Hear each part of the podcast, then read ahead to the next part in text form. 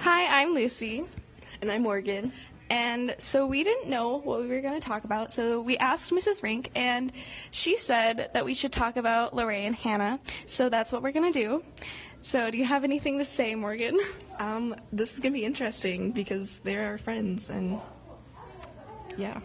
Yep. So first, first, the first thing that comes to mind when talking about Lorraine and Hannah is they're sitting like right down the hall from us, and they're they've recorded, they've re-recorded their intro like at least 15 times, and it's pretty funny walking down the hall and like trying to come up with a topic while Lorraine and Hannah are just like talking and. I was gonna They're imitate singing- them, but I don't wanna. Singing songs about Hannah. Yes. stuff. Yes. Yep. okay, so we're going on a secret mission to like go record them. So we're gonna walk past them, and they're not gonna know what's going on. Yeah. And then we can go dance party. Yeah. And then Hannah's gonna start stabbing my goat.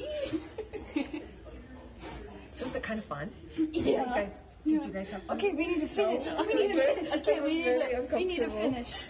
Wait, let, okay. Guys, we have to keep recording.